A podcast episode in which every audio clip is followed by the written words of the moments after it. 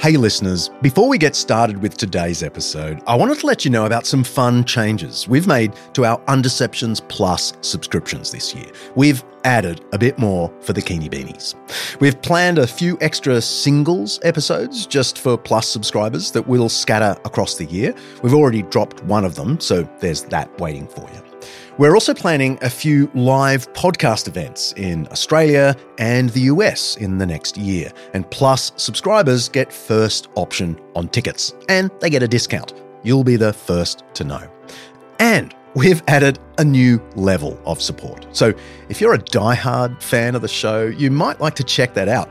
It'll get you all the existing benefits plus a personalized message from me, which producer Kaylee tells me people actually want. And you'll get messages from the team and the opportunity to participate in a few Undeceptions recording sessions, like what's going on here right now. You'll literally be online with me and the team as I record my lines. It'll be embarrassing for me, but maybe some fun for the team and for you. As always, we are grateful for your support of the podcast. It's an expensive show to run, and we're always looking for ways to make it bigger and better. Your Undeceptions Plus subscription allows us to do just that. So head to undeceptions.com forward slash plus to become a subscriber today. Okay, on with the show.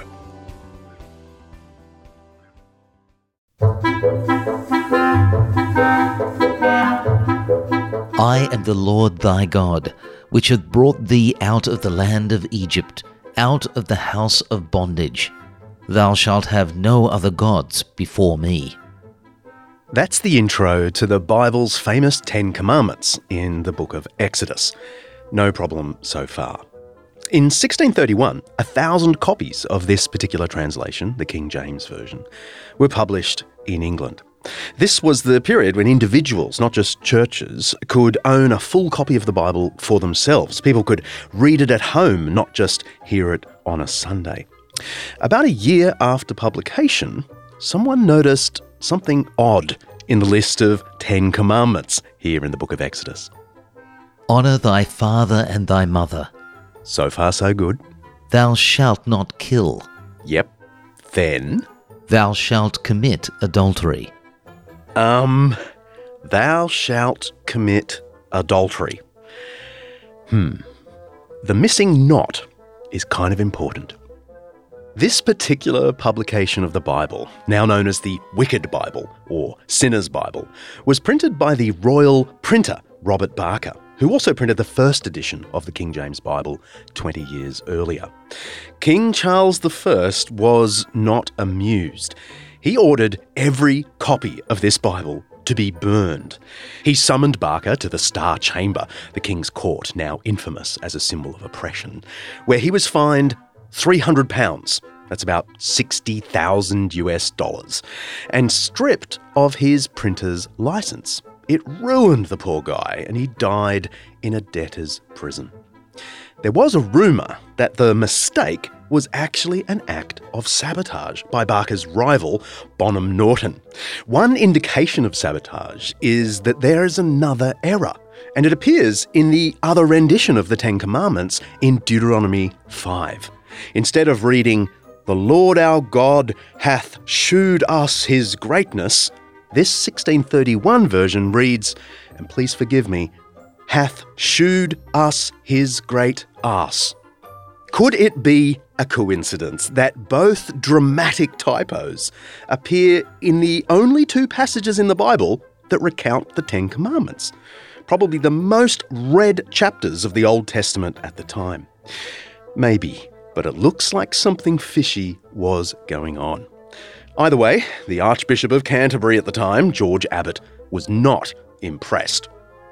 I knew the time when great care was had about printing, the Bibles especially. Good compositors and the best correctors were gotten, being grave and learned men. The paper and the letter rare, and fair every way of the best. But now the paper is naught, the composers boys, and the correctors unlearned. Ten copies of the Wicked Bible survived, and one came up for auction in 2015 in England. It sold for over £31,000. That's 55,000 Aussie. Well, Bible typos are one thing. It's sloppy work, but no reason to throw the baby out with the bathwater. It doesn't really reflect on the original text itself. But what about the real mistakes in the Bible? Not typos, but wholesale factual errors and inconsistencies that many people have pointed out over the years. What do we do with those? I'm John Dickson, and this is Undeceptions.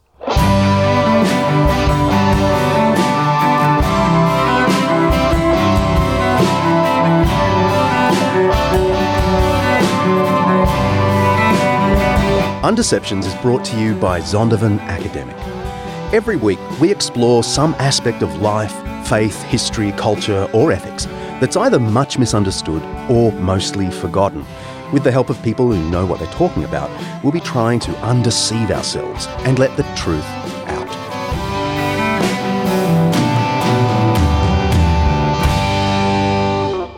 The Gospels are the first four books in the collection of sacred scripture distinctive to Christians called the New Testament.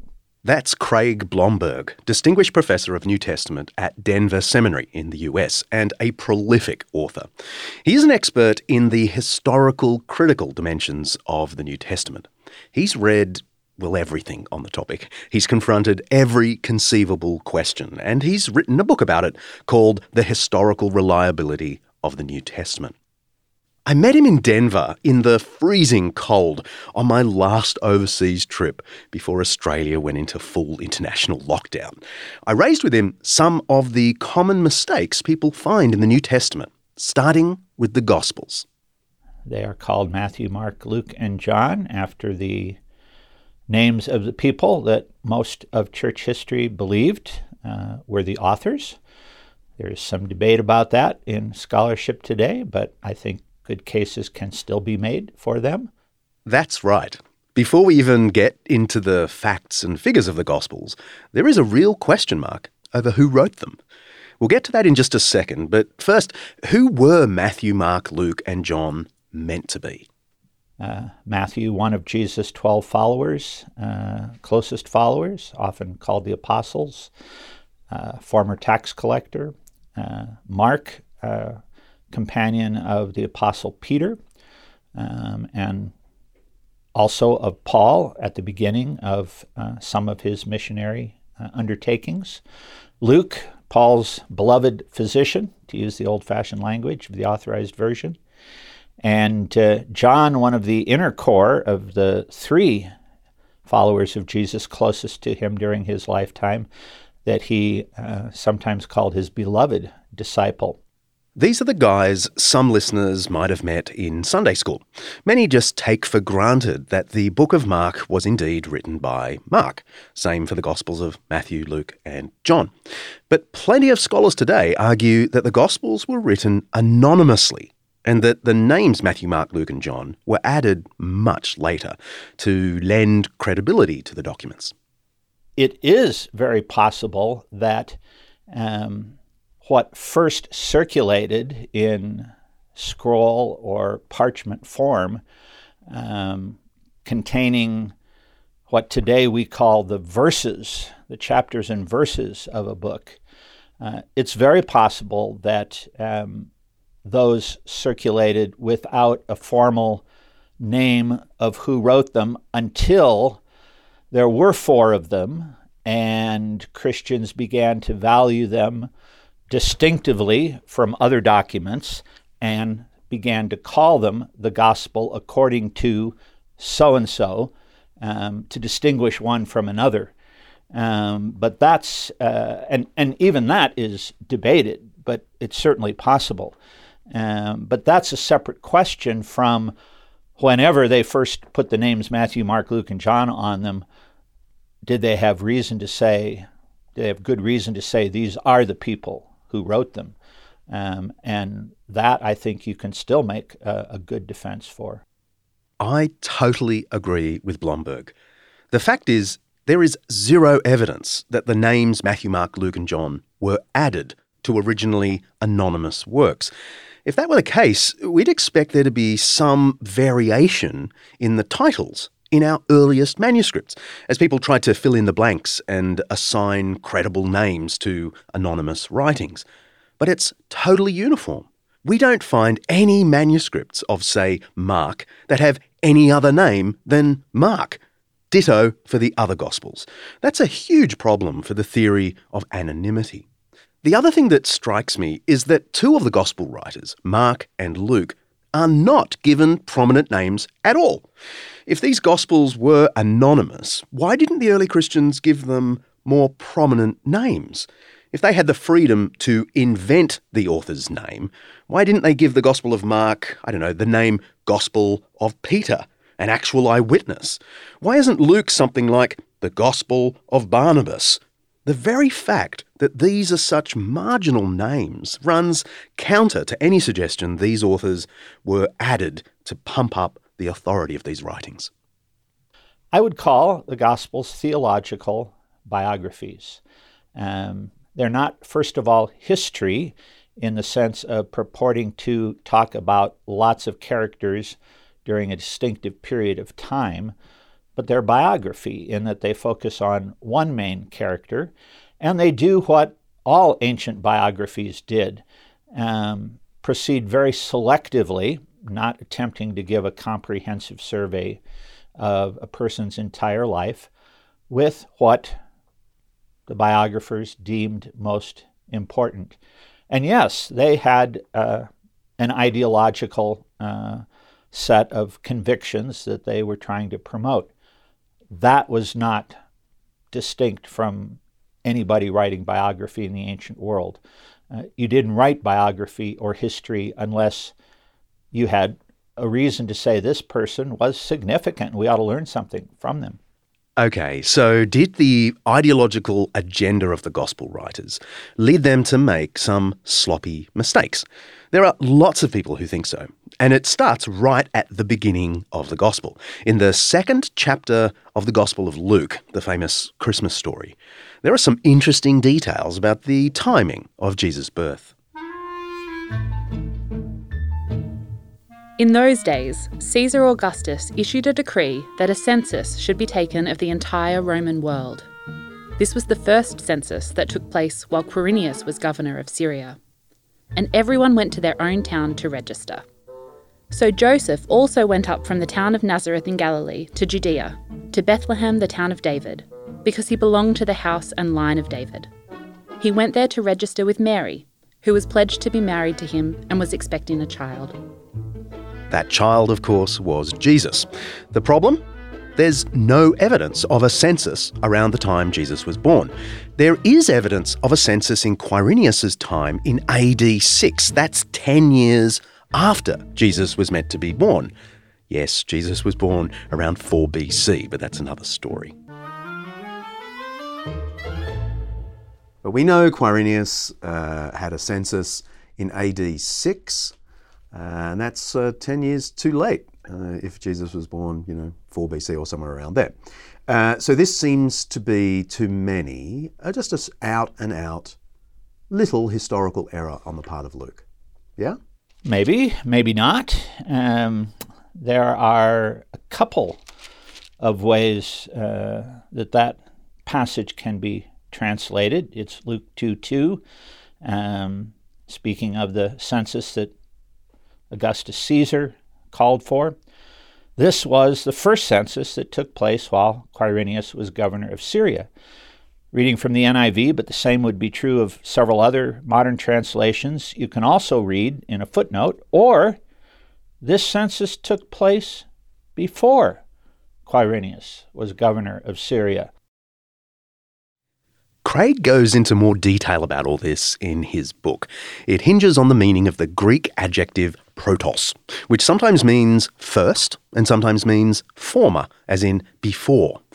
Craig points out that the problem is solved if we translate the sentence not as this was the first census when Quirinius was governor of Syria, but as this was the census before Quirinius was governor of Syria. In this case, Luke would be distinguishing between the census at the time of Jesus' birth and the much more famous census under Quirinius 10 years later. Everyone remembered the census of AD 6 because it set off a full scale Jewish rebellion. Luke is just saying, this is a census before that one.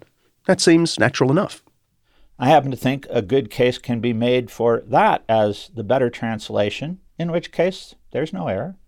At the other end of the Gospels, there are also some problems.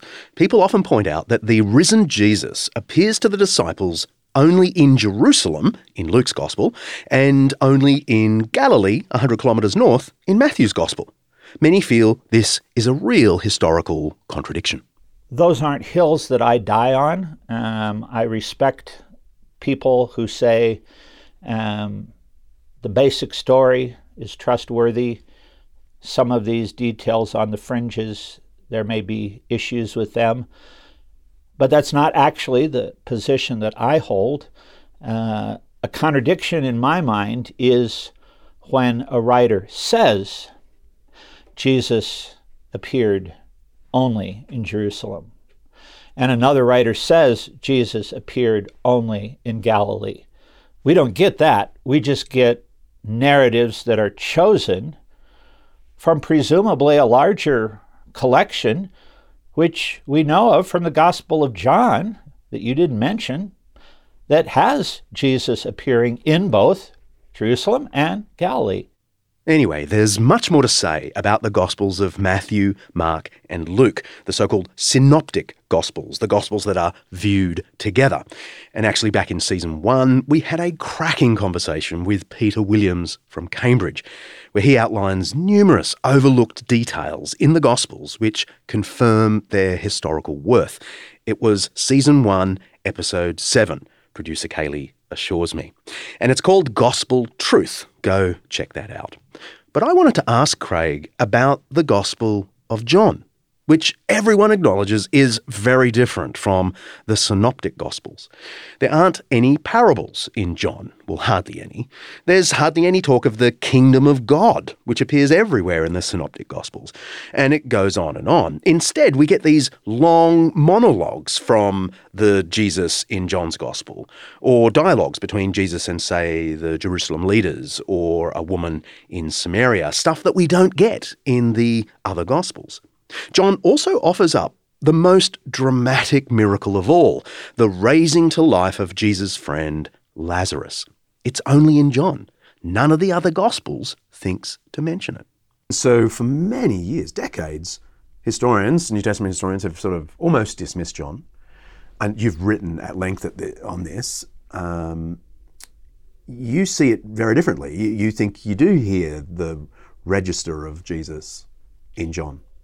And the tide is starting to turn um, in the Society of Biblical Literature, which is by no means a Christian organization, but has people who teach on the Bible from every perspective imaginable throughout the world. Um, there has been for more than a dozen years now a seminar called John, Jesus, and History that has led to the publication of three large volumes of papers with three more in the works. Um, and they are saying, despite the obvious truth that John or whoever wrote the fourth gospel wrote in his own style, um, a lot of information that was not there in the first three, probably precisely because it was not there in the first three, um, probably a generation later than the first three to the Christian community in and around Ephesus that had unique challenges in its day. Um, nevertheless, there are, as you start comparing in passage after passage, in line after line, at least conceptual, if not verbal parallels to material in the first three Gospels. Uh, it's one thing to read it rapidly, especially if you've just read Matthew, Mark, and Luke. And of course, that's kind of cheating because you sort of read the same story three times. It's, it's not really more than one independent witness. And then you go to John and you go, yeah, this is really different. But how different is it? And if you take it apart as I say, almost line by line, it's amazing how many of the thoughts, even if the wording at times is John's own paraphrase, matches what you find earlier on. You should check out Craig's book for the details on all this. But other important scholars have written similar things about John. Uh, the great Martin Hengel from Germany, for example, and Richard Bauckham from Cambridge, who, by the way, is coming up in a later episode. On the raising of Lazarus in particular, Craig makes the point that it's no big deal that it only appears in John's Gospel. For one thing, the other Gospels only narrate one visit of Jesus to Jerusalem. Uh, they seem to structure things so that most of the ministry we read about is set in Galilee, and then Jesus makes one big trip to the south to Jerusalem where he dies. There is, by definition, lots of stuff they had to leave out in order to maintain this dramatic outline. But Jesus certainly will have visited Jerusalem every year, just like other faithful Jews in the period. And John reflects that historical reality. In John, we find Jesus going to Jerusalem several times, and it's on the second occasion that this incident with Lazarus is said to occur. That would interrupt the outline of Jesus' ministry in the Synoptic Gospels, but it doesn't interrupt the way John tells the story. In any case, Blomberg points out the other Gospels do narrate the resurrections of two other individuals uh, Jairus' daughter in Mark and the son of the widow of Nain in Luke. Quantitatively, the raising of Lazarus is more spectacular, Blomberg says. Lazarus is dead for longer, and there's more space in the Gospel of John given to this story. But qualitatively, they're pretty much the same. All four Gospels have Jesus raising someone from the dead. We might dismiss these stories, but there's no reason to find the differences between the Gospels suspicious at this point. One of the ways scholars like Blomberg and others argue for the reliability of the Gospels is the accuracy of incidental historical details, like the names of obscure villages or towns, or the way people's names in the Gospels match the relative frequency of those names in inscriptions and other documents from that time and place. If the Gospel writers get such small, unconscious details correct, it speaks well of their general ability to record larger historical facts. So this next one is awkward. After the Gospels comes the book of Acts, the account written by Luke of the 30 years of the early church after Jesus.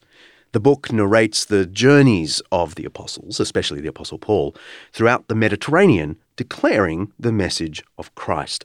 And there's a reference to an insurrection led by a man named Theudas. Luke records a speech of a Jewish leader named Gamaliel, whom we know about from other sources, by the way. In the speech, Luke's Gamaliel basically says, let's wait and see what happens to the Christian movement. If it's from God, we can't fight it. If it's just another human revolutionary movement, it'll soon disappear, just like the one led by Theudas, he says. It disappeared without a trace. Maybe Christianity will as well. But the reference to Theudas is awkward because Acts sets this speech of Gamaliel in the 30s AD. But according to a non Christian record, the revolt of Theudas happened 10 years later, in the 40s. Aha, we've finally got Luke, surely. Well, we know that because we have one testimony uh, from a late first century Jewish historian by the name of Josephus, who is not a bad historian, but on average, not necessarily any better or any worse than Luke. So it's one versus one. Um, but let's assume that we give both writers the benefit of the doubt because they have a fairly good track record.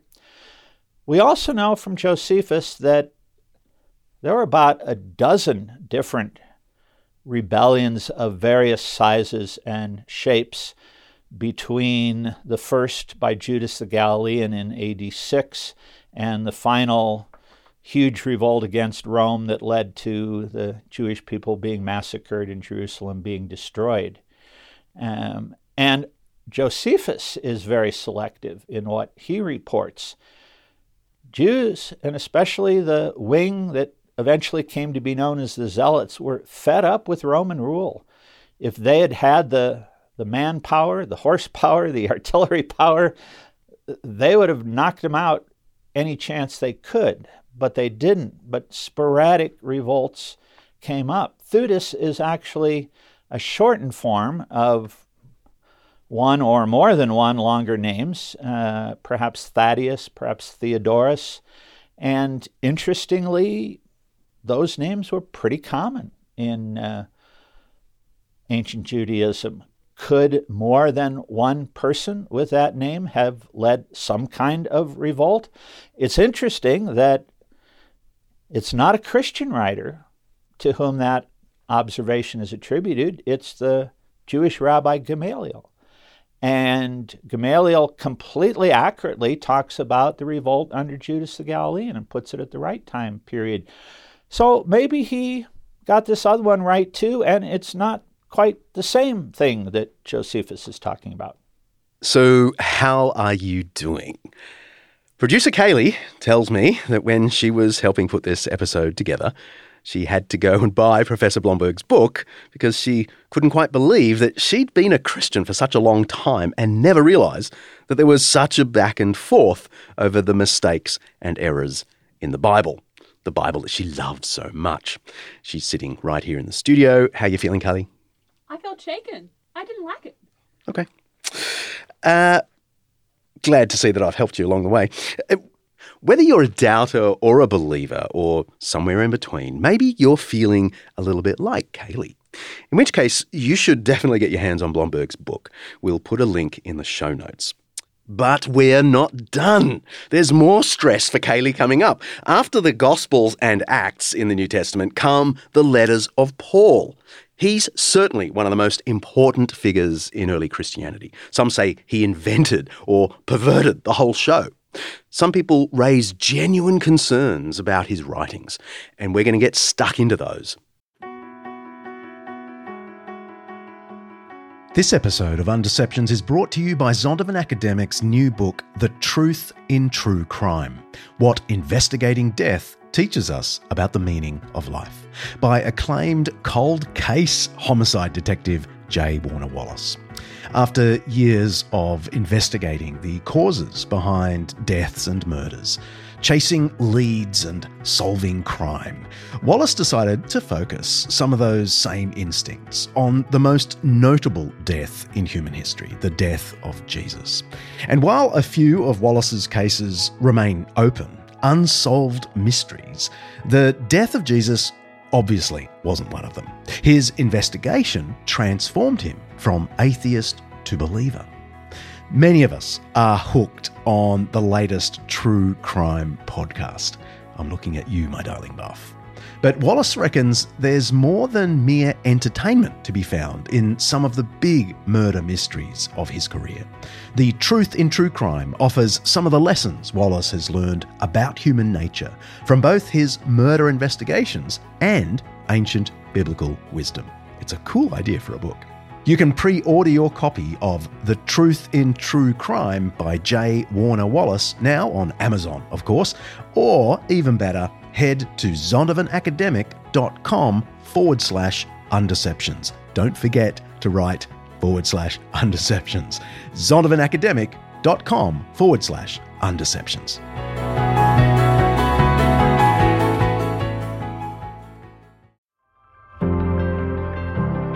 In the Democratic Republic of Congo, corruption and conflict have plagued communities like Kindu for decades, and access to quality education as a result is scarce.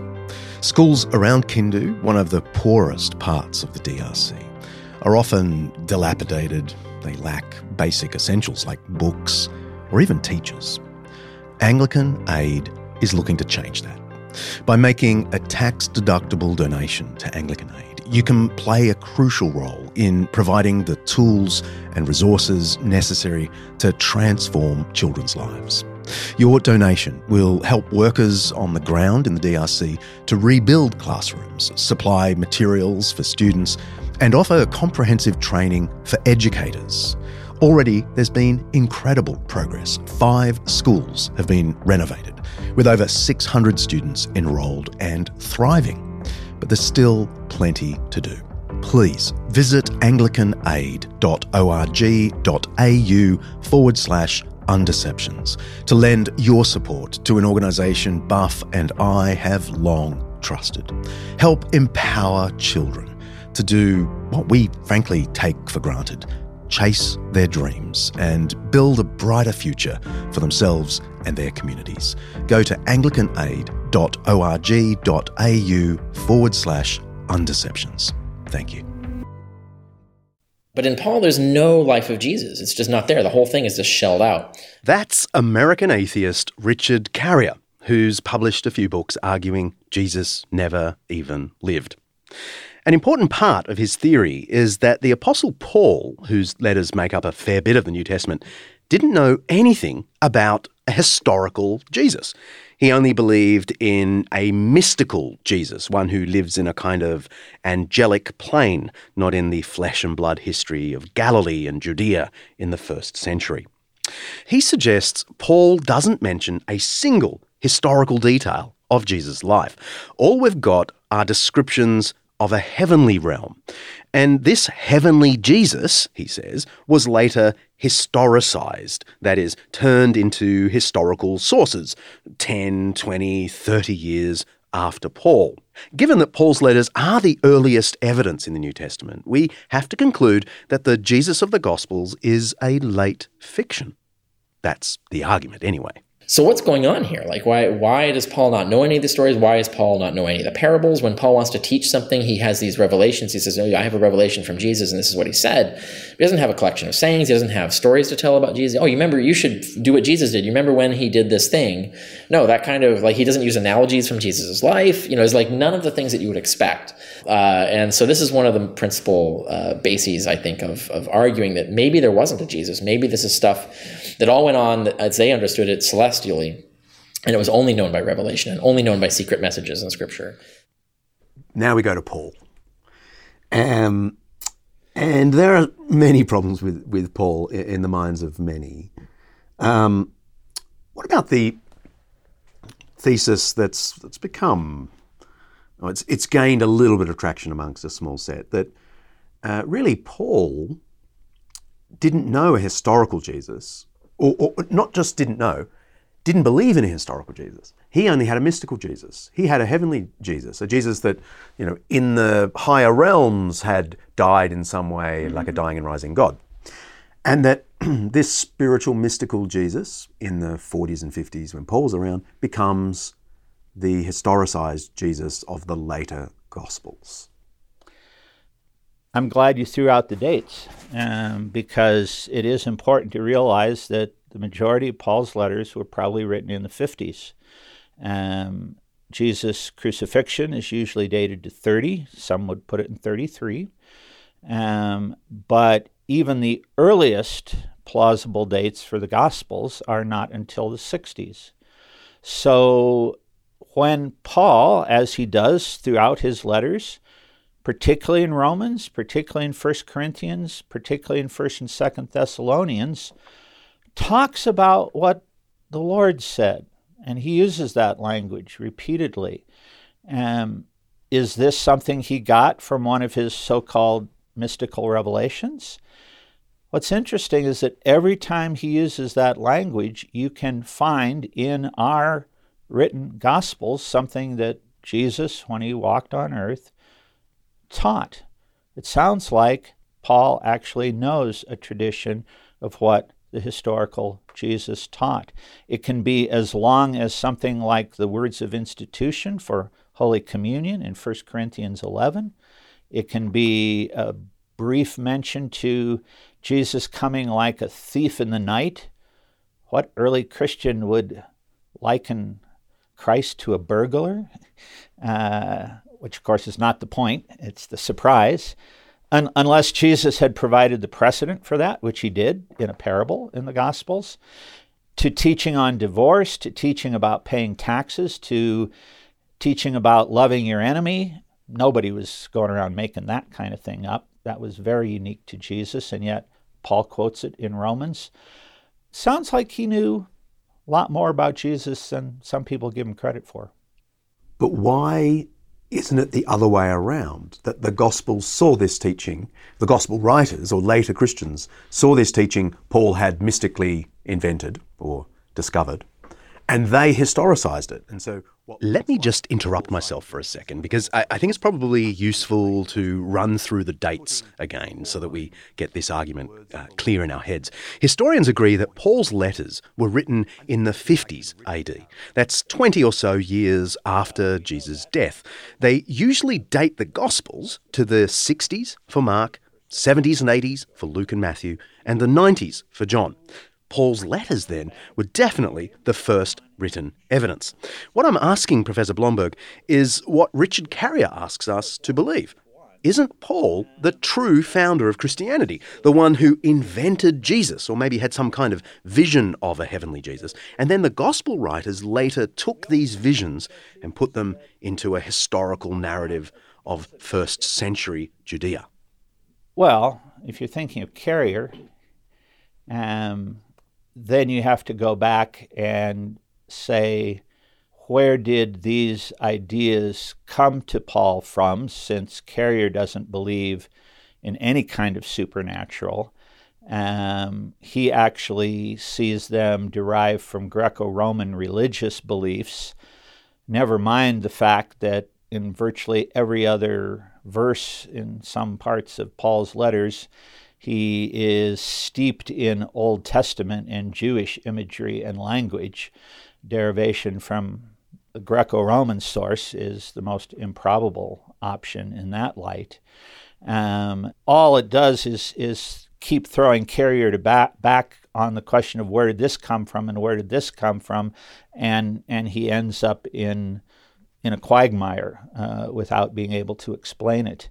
Um, but the the other answer, I think you hinted at earlier on, when when you talked about the this is this is not an age of the internet. Uh, it's not as if uh, when the gospel writers wrote, in some cases within just years of some of Paul's major letters, that they had necessarily ever seen those letters of Paul. Um, they're doing their own thing independently, sometimes in different parts of the empire. Um, it's much less likely that uh, they got material from Paul than that Paul at an earlier date. So, whatever you do with the Gospels, you still have to account for the fact that before there was any Gospel written, Paul is making striking claims about the person and life of Jesus that cannot be accounted for in purely humanistic or rationalistic terms. Let's press pause. I've got a five minute Jesus for you. At first glance, Paul's letters are not very exciting sources for the history of Jesus. You'll search in vain for anything like a narrative description of Jesus' birth, teachings, healings, or even the death and resurrection. Buoyed by this observation, some dismiss or simply overlook the letters of Paul as sources of information for the history of Jesus. But on closer inspection, Paul's letters turn out to be first rate witnesses for the earthly Jesus. Donald Harman Akenson, professor of history at Queen's University in Canada, has even called Paul's letters a skeleton key to understanding the historical Jesus, a kind of master key that unlocks the whole show. In his fascinating St. Saul, a skeleton key to the historical Jesus, published by Oxford University Press, Akenson, who's no Christian believer, made the case that Paul's letters have remarkable proximity to the first years after Jesus' death. As a man personally acquainted with the first disciples, including Jesus' brothers, Paul is about as close to the action as we could hope for in a primary source from antiquity. The value of Paul's letters, in addition to their early date, lies not in any narration of Jesus' life, but in his numerous passing references to things Jesus said and did while he's discussing various other topics. So, when talking about marriage, for instance, Paul recalls what Christ said about marital fidelity. When rebuking the rich for their drunken feasts, he reminds them of the sober significance of Jesus' Last Supper. On the night he was betrayed, Jesus took bread and all that. When talking about supporting travelling missionaries, he cites something Jesus actually commanded on the topic. And it's perfectly clear in all of these cases that Paul expects his readers in the 50s to know what he's talking about already. The reason he can mention these things so fleetingly is that the substance of them was already fully known. Paul's seemingly slender evidence turns out to be highly significant because it indicates that what is mentioned in brief in his letters must already have been talked about in detail when Paul first taught his converts face to face. This virtually rules out any idea that Paul only knew of a visionary or heavenly Jesus. Professor Akenson insists, to quote him, Saul, that's Paul, did indeed know his life of the historical Yeshua. He had a full awareness of the miracle stories, sayings, and of various folk beliefs about Yeshua, most of which are now forever lost. He taught the most important stories and sayings to his own followers. Akenson is no defender of the Christian faith. He's actually skeptical about loads of things, including whether or not Paul and Jesus agreed on certain matters. But that Paul provides compelling historical evidence for an actual Jesus is perfectly clear, Akenson insists. So let's imagine we had no other sources for Jesus. What information would we glean about the historical life of Jesus just from Paul's letters? Donald Akenson lists about 15 historical details, unassumingly tucked away in Paul's passing remarks. Other scholars detect more than 20 pieces of historical data. Here's a widely accepted list. The name Jesus, 1 Thessalonians 1 1, and many other paragraphs. Jesus was born of a Jewish woman and was therefore a Jew himself, Galatians 4 4 from the lineage of King David, Romans 1 3.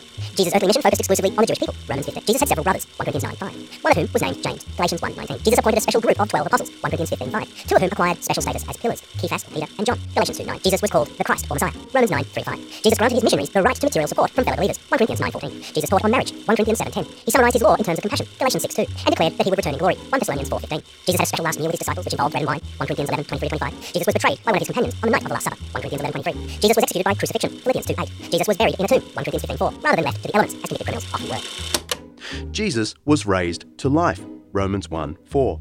The risen Jesus appeared to many, including to Peter or Cephas and his brother James and Paul himself. 1 Corinthians 15 5 to 6. Paul's letters were not intended to inform readers about the life of Jesus, as the Gospels obviously were. Paul just assumes his readers already know all this stuff. And that is the significant historical point. The narrative of Jesus was so widely known amongst Christians by the middle of the first century that Paul can allude to all of these details just listed, confident that his readers knew exactly what he was talking about. The passing nature of those references and the occasional nature of his letters means that in reality, this list must be the tip of the iceberg of what Paul and his converts already knew about the figure of Jesus. Paul's letters are a very different kind of literature from that of the Gospels, but the same historical life lies behind both. You can press play now. There is also debate about whether some of the letters attributed to Paul were actually written by Paul at all. Scholars like Bart Ehrman and many others believe that Ephesians, Colossians, 2 Thessalonians, 1 and 2 Timothy, and Titus are actually pseudonymous, that is, written under the false name of Paul. The majority view in scholarship today is that only seven of the 13 Pauline epistles in the Bible were written by Paul. That's Romans, 1 and 2 Corinthians, Galatians, Philippians, Philemon, and 1 Thessalonians. Are we reading letters in the Bible that are actually forgeries? In my experience, um, very few scholars will come right out and call them forgeries. It's true that um, some prominent ones have, like Bart Ehrman. Um, most would say this was an accepted literary device in the first century, just as today we publish biographies or autobiographies of celebrities, of sports stars. And if the publishers are honest enough to not hide it in the fine print, it will be My Life and Times by famous person as told to, or there'll be a, a name of a ghostwriter uh, present, not intended to deceive anyone. Um, if that's what's going on in some of the letters, that seems to me to be the much more likely option than that anyone was, was attempting a, a deceitful forgery. However, even then, there are good arguments that another group of scholars has made to say, yes, some of these letters emphasize some different topics, maybe have a different style of writing. People's styles are versatile, they're not uniform. Everything that is distinctive to some of those letters can be found, at least in small measure, in the undisputed letters of Paul. And on top of that, um, it was common in the ancient world to dictate a letter to a scribe, and sometimes to give a scribe the freedom to put your thoughts in his own words. When you add up all of those factors, uh, it's much more difficult to say this has to be the product of somebody other than Paul. Actually, when I was writing my PhD, I played along with this standard critical view of Paul's letters. My work on the origins of Christianity was done in a secular ancient history department in a major state university. And there's no way you can just cite, say, Ephesians as evidence of what Paul said. Historians will happily accept quotations from 1 Corinthians as statements from Paul, but not from Ephesians or 1 Timothy and so on. I really wrestled with this because, frankly, I think the majority opinion is just wrong. But I wanted to do well, so I tried to fly under the radar. The way I approached it, without completely defying my own convictions, was to speak of primary and secondary evidence. I cited the undisputed letters of Paul as primary evidence, that is, direct evidence of his views, and the disputed letters as secondary evidence, that is, as supplemental evidence of Paul's views when that evidence simply supports something we get from one of the primary epistles. To be honest, I hated playing the game. Not so much because I felt spiritually unfaithful. I know plenty of faithful Christians who accept the standard scholarly view, but because I genuinely think the mainstream opinion is pretty dumb. For one thing, 13 letters just isn't enough of a sample to make any firm statistical judgments about Paul's writing style, which is the main argument against some of Paul's letters. If we had 100 letters, as we do for, say, the Roman governor Pliny, that would definitely be enough to find the outliers, letters whose grammar and syntax don't read like Pliny.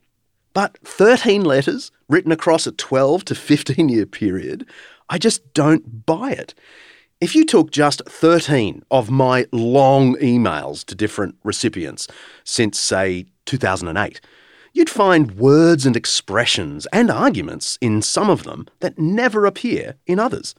Any statistical analysis you tried to run about Dixon's vocabulary and style would have a massive margin for error because of the small sample size.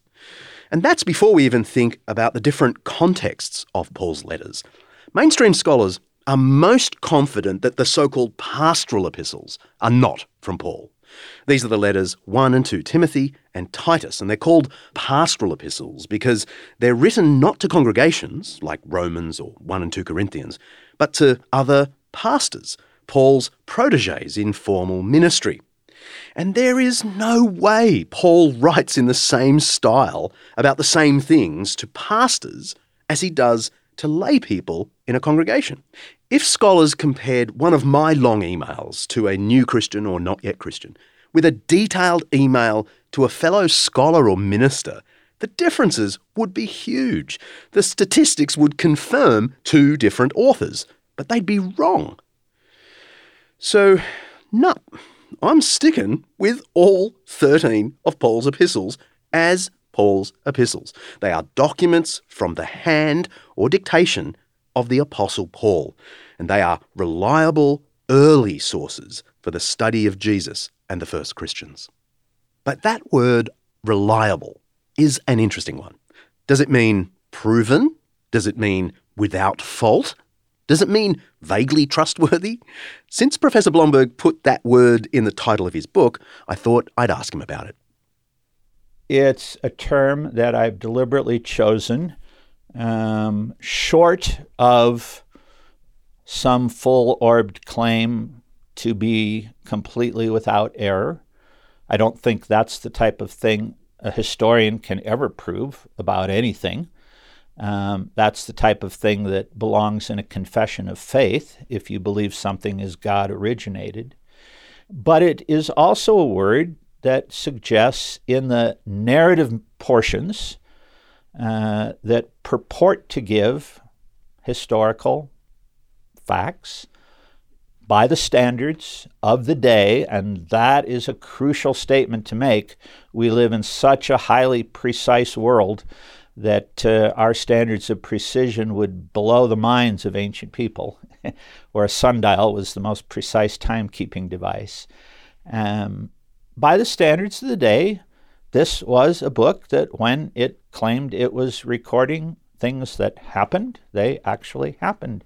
And when Jesus or other people are said to have said things, this is a world without quotation marks or any felt need for them. It may not be a verbatim transcript, but it's faithful to the intention of the original speaker. Craig Blomberg is definitely what you'd call an expert in the alleged mistakes of the New Testament. None of those mistakes trouble his Christian faith at all. So I wanted to ask him, as politely as I could, if this is all just confirmation bias. What do you say to those who might uh, describe your work as ultimately driven by theology rather than history? You want the Bible to be true, and so you've found intellectually plausible ways uh, to claim that it might be. Well, the first way you put it, I was tempted to agree with you. The second way, I would reject. Um, I did not come from an evangelical Christian upbringing. Uh, I came to faith in a context that did not particularly teach that the Bible was absolutely infallible and inerrant, although it had a high respect for Scripture. I came to the convictions that I held um, on the basis of prolonged study. Um, so, in that sense, uh, what you said, uh, I would reject. However, the, the nugget of truth in it is that after time, most people live with what uh, D.A. Carson once called functional non negotiables, which is a big fancy way of saying these are things that I stake my life on, I live by, I believe in them. I could change my mind, but it would take um, a complete overturning of my way of thinking. Uh, a lot of evidence for for me to do that. And if we're open and honest people, that should always be a possibility. But it should take some pretty strong evidence. Um, if you substitute the word ideology for theology, I submit to you that most skeptics and atheists, especially the more outspoken one, are every bit as ideologically driven. And I could just rephrase what you said they don't want the Bible to be true and will look for every way to uh, bolster their presuppositions and pre understandings. So I think we have to acknowledge that we all come with those, but we all have to be willing to hold them at least lightly enough that under some circumstances they could be overthrown. So, Professor Blomberg is at least theoretically open to circumstances changing, to some dramatic discovery confirming a mistake in his beloved New Testament. But we're certainly not there yet. And I agree. Got questions about this or other episodes? I'd love to hear them, and I'll have a crack at answering them in our upcoming Q&A episode. You can tweet us at Undeceptions, send an email to questions at undeceptions.com, or record your question and we'll play it on the show. Just go to undeceptions.com, scroll down, and hit the record button. And while you're there, check out the new Undeceptions library. Last season, I kept on promising to give you loads of audio and print content designed to undeceive. Well, we've done it, and we're constantly adding more. Go and take a look and let me know what you think. Next episode, nothing controversial. It's all plain sailing, straightforward discussion about climate change.